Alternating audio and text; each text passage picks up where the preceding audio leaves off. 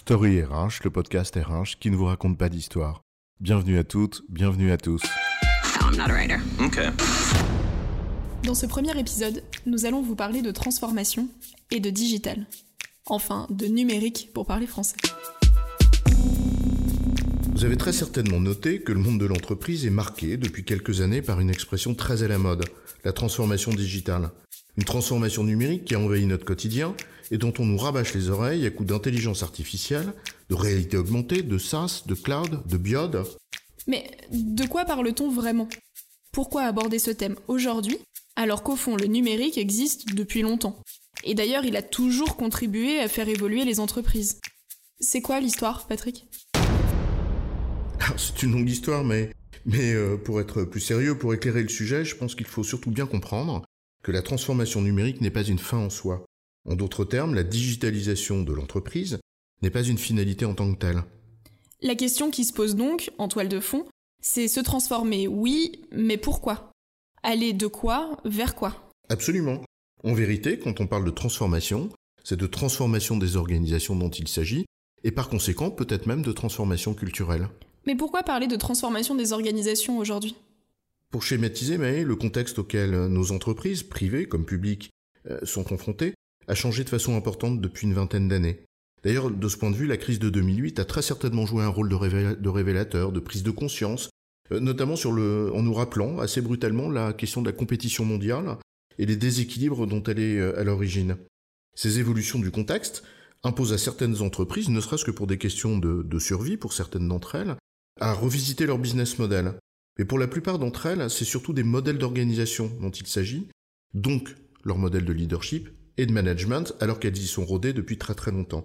Dit en d'autres termes, il s'agit là de revisiter les façons de faire qui sont ancrées dans la culture des entreprises.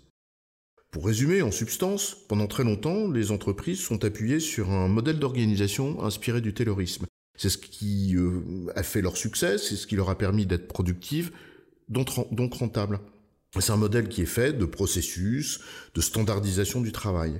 Mais les contraintes contemporaines montrent très clairement les limites de ce modèle, notamment lorsqu'on le pousse à son paroxysme. D'ailleurs, ces contraintes, finalement, c'est l'intensité concurrentielle mondiale, euh, l'hypercompétition, la modification des rapports de force économiques mondiaux, la transformation des comportements d'achat. Exactement, c'est l'ensemble de ces évolutions-là qui imposent à nos entreprises non seulement d'être rentables à l'instant T, mais d'être en capacité aussi d'innover, de s'adapter rapidement à ce contexte qui est non seulement de plus en plus contraint, mais qui change de manière beaucoup plus fréquente. Alors au fond, ce dont on parle là, c'est une forme d'agilité collective. Alors je sais que le terme est très certainement un peu abusif, il est emprunté au monde informatique, il est très à la mode, donc il est contestable en tant que tel, mais au fond, ce dont on parle ici, c'est une forme d'agilité collective. Donc en résumé, ce que tu nous dis, c'est que l'enjeu de transformation est d'abord celui d'entreprises qui sont trop cloisonnées, trop silotées, trop rigides, qui doivent évoluer finalement vers euh, une plus grande capacité à s'adapter, à s'adapter mieux, plus vite aux contraintes du réel, et que ces contraintes-là sont elles-mêmes de plus en plus changeantes, de plus en plus pressantes vis-à-vis de ces entreprises. C'est exactement ça, et en ça, tu vois bien que ça n'est pas une seule question de transformation numérique. Mais du coup, en quoi le numérique, euh, finalement, est en rapport avec tout ça? Alors, si c'est pas une transformation numérique, c'est pas pour autant que le numérique, effectivement, tu as raison de le souligner, ne joue pas un rôle. On peut penser qu'il joue un double rôle. Le premier, c'est notamment dans la lignée de ce que tu as évoqué comme exemple, le numérique, par exemple, transforme les comportements d'achat des consommateurs. En gros, c'est un facteur de transformation dans la société civile auquel nos entreprises sont confrontées. Il y a un deuxième axe sur lequel le numérique joue un rôle important, c'est le fait que le numérique est très certainement un des leviers sur lequel s'appuyer pour conduire les transformations organisationnelles dont on vient de parler. Pour deux raisons. La première, c'est que l'informatique, au sens le plus large du terme, la technologie a toujours joué un rôle absolument déterminant sur la productivité. Et même quand on parle par exemple d'intelligence artificielle, au fond, la question qui est en toile de fond, c'est bien une question de productivité.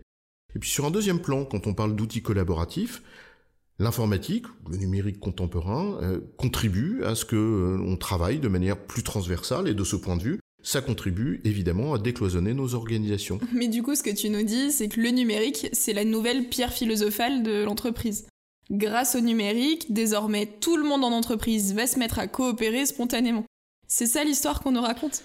Alors oui, tu, tu, as raison de le dire, c'est euh, l'histoire que les marchands nous racontent, et justement ne racontons pas d'histoire, et gardons-nous de prêter au numérique des vertus qu'il n'a pas.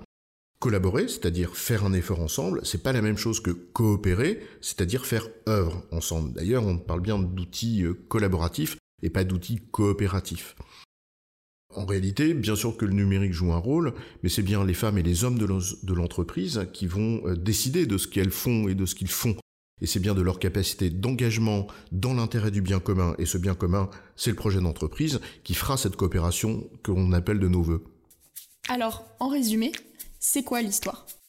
Que l'enjeu de la transformation numérique, c'est contribuer à la transformation de nos organisations, c'est les aider à être à la fois plus efficientes et capable de s'adapter.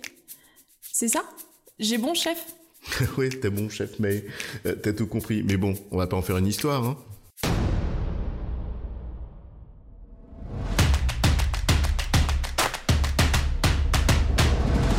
Story RH, le podcast RH qui ne vous raconte pas d'histoire. Retrouvez tous les épisodes sur storyrh.fr.